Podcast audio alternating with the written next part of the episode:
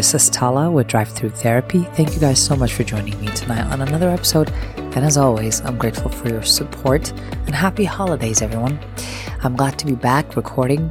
Uh, I've been doing some reflection and some research and work on self and a little traveling in the holidays, but I'm glad to be back. So, tonight we're going to be talking about authenticity or being authentic. And how do I become it? and I think it's probably the most important question in anybody's lifetime. Most certainly, it is the most important question that I had encountered in my lifetime. What does it mean to live authentically? Well, now it is important to identify what authenticity really means in the context of how we're using it today. And so according to Psychology Today, which is really when I'm doing research on this, this is my favorite definition of it. It says that individuals considered authentic are those who strive to align their actions with their core values and beliefs with the hope of discovering and then acting in sync with their true selves. I like this. I really do. And so basically it is saying that an authentic person generally will be very aware of their own values and their own beliefs. They have an understanding of them and they will usually act in accordance faithfully to them. In no way does this mean that the person is perfect. And sometimes people uh, may confuse that with it. I don't know why, but it's sometimes confused with that. That if I am authentic somehow, it is uh, because I make no mistakes. I have no past. I have no bad behaviors or whatever the case is. But that's not true. That's not true at all. Authenticity is an idea that I know me so damn well that I usually act in accordance to who I think I am, what I believe about myself to be true. Uh, this includes behaviors that I may not like about myself. I take responsibility for and I learn to work with them. This is great. That means the person who is working on becoming more and more authentic. And of course, this happens gradually. You never stop. You never actually become fully authentic. You're going to have to work a little bit at a time in order for, for uh, you to become that.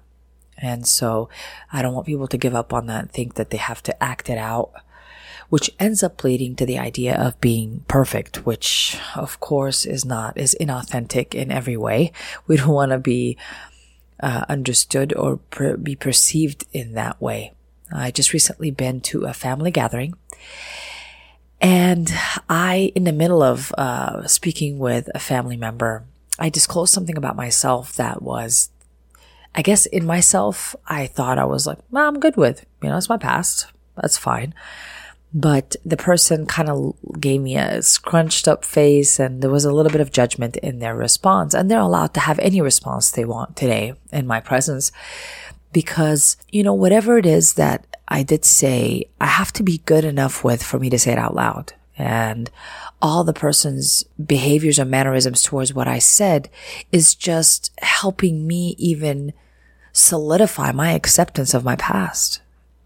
I'm grateful for that today. I'm not blaming that person for having a judgment about it. They're absolutely uh, free to do that in front of me.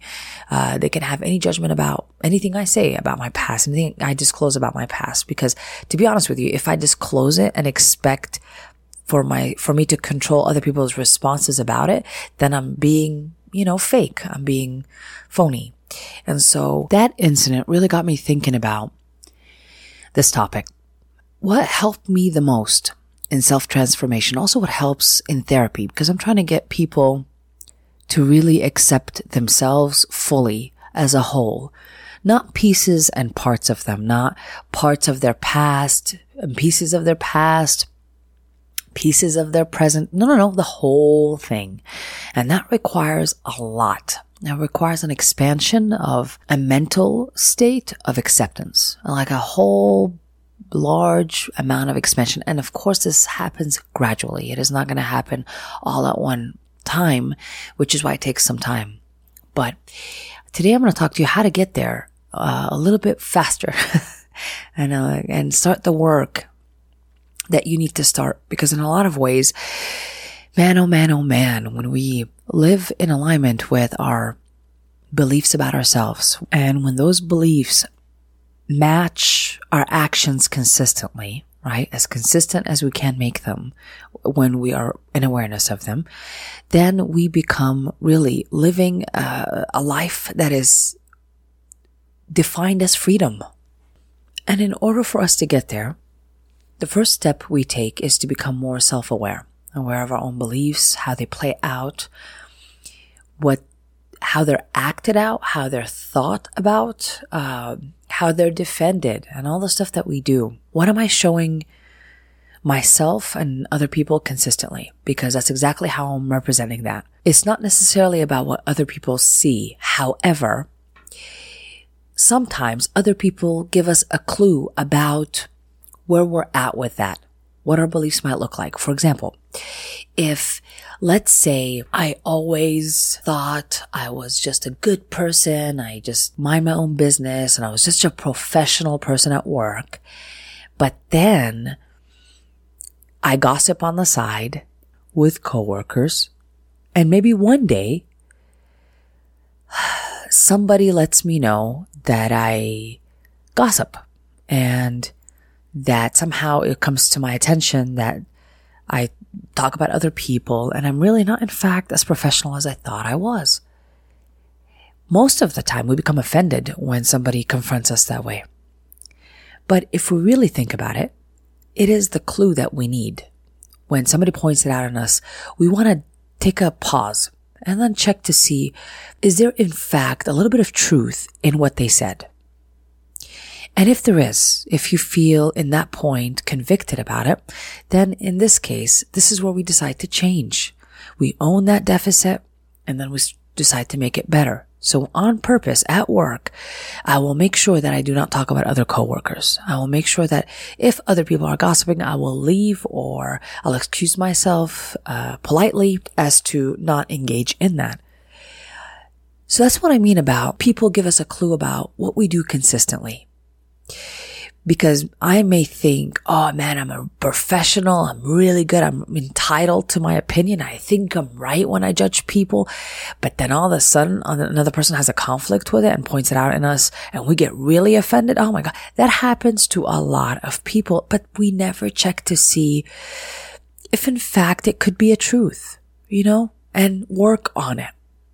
I love those moments. I love those moments where I get to a place where it's like, oh my God, I just acted in a way that goes against what I thought I was. And I get to fix that. When I become aware of it, it's a beautiful opportunity for me to get to fixing it. And that is where we see transformation occur.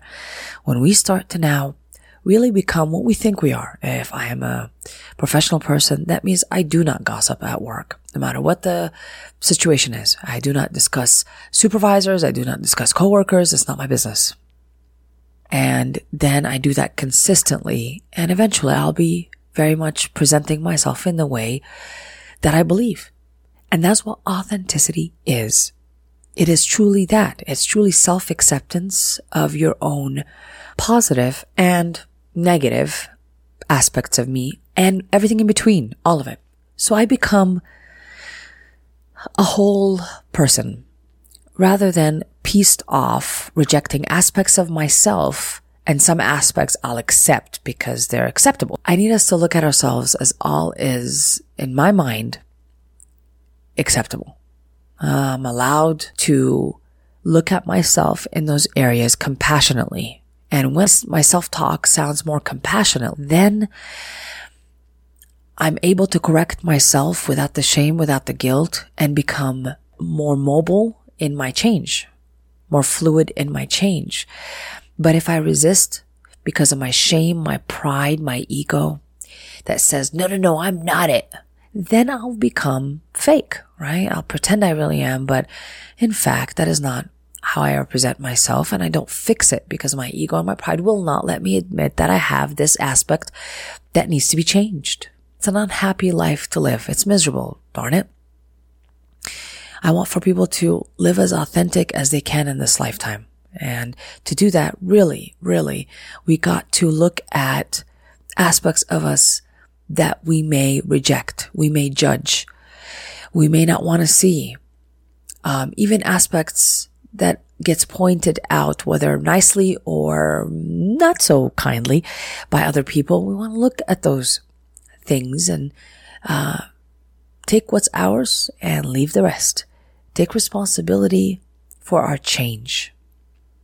That's what it's all about. That's what authenticity is all about. And the more you do that, the more you become, you become exactly what you want to become and you start living it, acting it. If you show up to work late, you know, most, most days of the week, but you say, no, I'm, I'm really consistent. I'm really a great worker. And then you get pulled in the office because you are a few minutes late, but you say, well, it's just a few minutes. Then you're still protect, you're still kind of making excuses for it or justifications to continue on with that behavior. And whether it's a few minutes or an hour, it's still late. And that's the truth. When I take responsibility for that, then I can change it. Then I can make sure I'm 10 minutes early, standing outside while they open up the doors for work and I can walk in. All that is wonderful for us to look at. Today, I like to think feedback from others is a benefit in so many ways because they take a look at blind spots that I may not be aware of. And it's like a heads up. I can talk to myself gently and kindly and maneuver and enhance these aspects in me. So this way I can make them consistent with what I really think I am. So I want to be dependable, timely, wonderful. Then that means I turn in my paperwork in on time, uh, and on purpose. I also come to work, make it on time. Now, what if it's something about your past that you may not be proud of, right? Um, let's say you were uh, in a profession that maybe others would have seen as, I don't know, whatever that is, shameful or what have you. And it's brought up in front of you. Now, you might be asking yourself, how do I deal with that? How do I make sure that I don't avoid conversations about my past or I don't get upset when somebody brings up my past and I just don't feel right with it. And all I want to do is run or fight them because I want to change their mind. You know, well, this is the thing. I want us to stop fighting other people. And we don't need to do that anymore. This is about us accepting our past. All of it. all of it. Accepting does not necessarily mean I have to agree with it. Accepting just means I have to make peace with it, know that it is there. I accept its presence. And now let's take it a step further. Not only do I accept its presence, what I'm asking you to do tonight about anything about your past that you may not be right with, that you may be ashamed of or want to hide, or definitely don't want any, anybody else to bring up. I want you to start owning it. It was never a waste, people. Living life was never a waste. And understanding that we had to learn from making decisions and finding out whether they worked or didn't work. Finding out whether I liked them or didn't like them. I gotta really own up these aspects of my past. Because if I continue to run away and hide from them, it'll just create an inner conflict that I live with for the rest of my life. Not only do I fear other people's perceptions of me at any time, but I start disliking myself. I'm running away from myself and living in conflict with yourself like that does not elevate the quality of your life. It actually brings it down quite a bit. So going back to authenticity and becoming it, we really want to take a look at our past compassionately. Know that it was never a mistake, was never a waste of time, but understand it with the eye of compassion, with the eye of understanding and intelligence. Look at your past, no matter what it is, no matter what it is, and own it. I'd like you to visualize yourself having a conversation with it, seeking to understand it.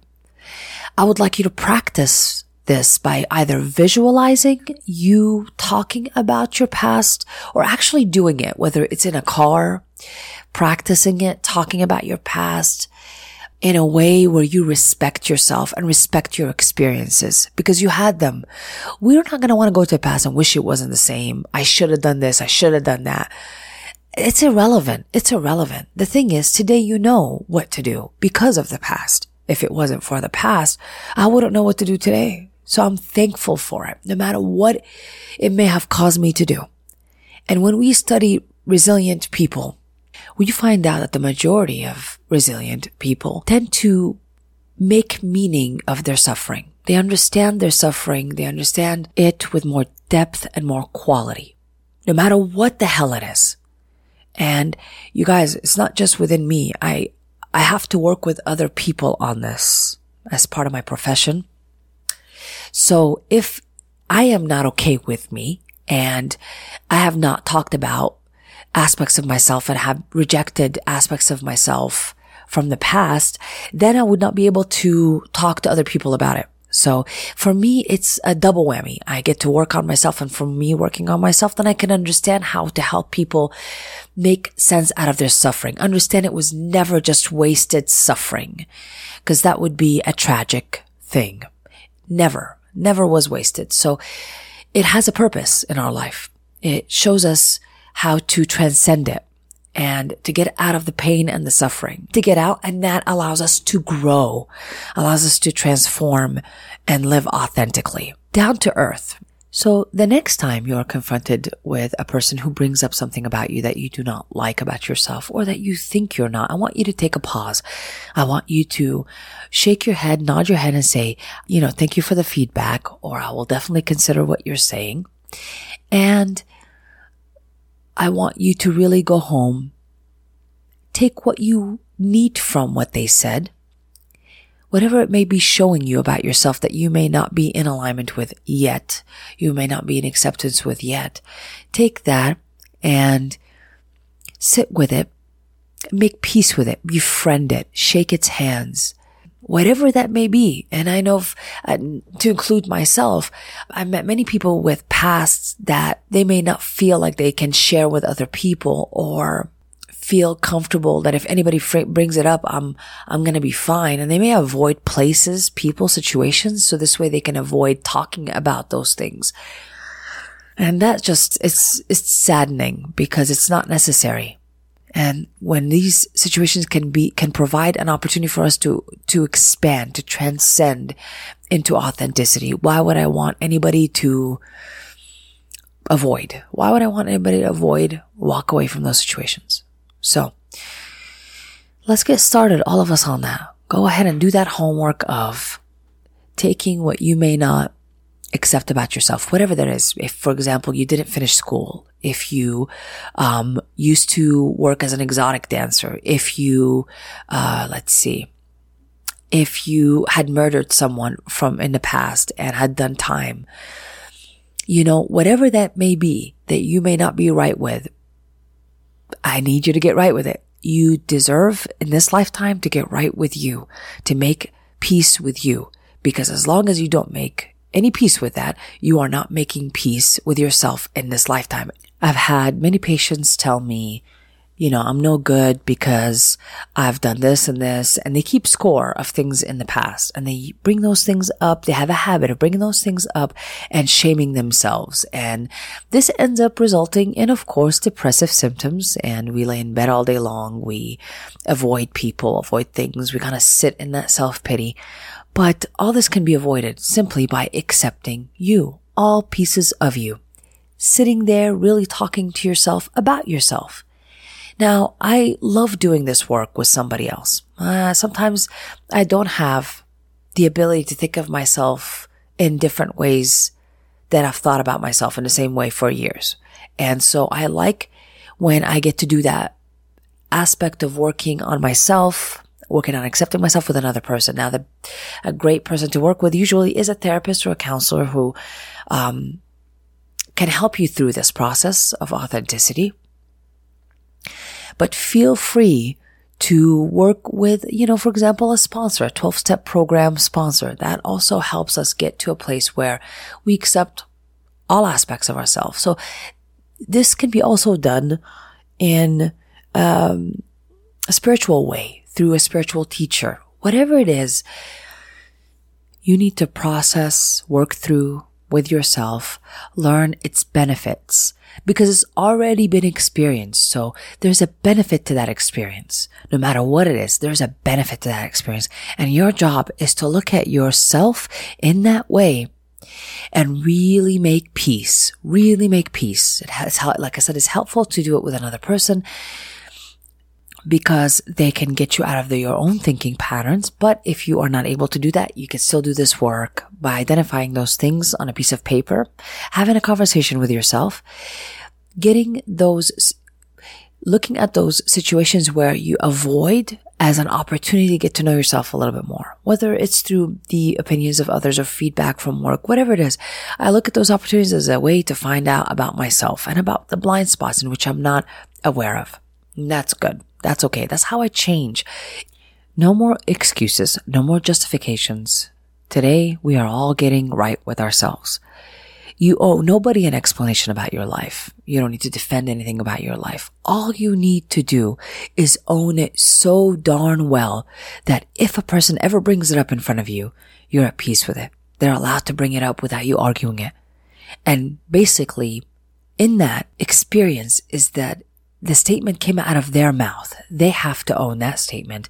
You have no reason to defend it. They came up with a judgment. They came up with an opinion about it. That's fine. They're allowed to have it. This means something about them. It does not mean much about you if you are right with you. If you already know and understand your past and make peace with it, no excuses, no justifications, then you're free from having to prove anything to anyone. And at that point, you are truly practicing your authentic life. You're right in it. How beautiful.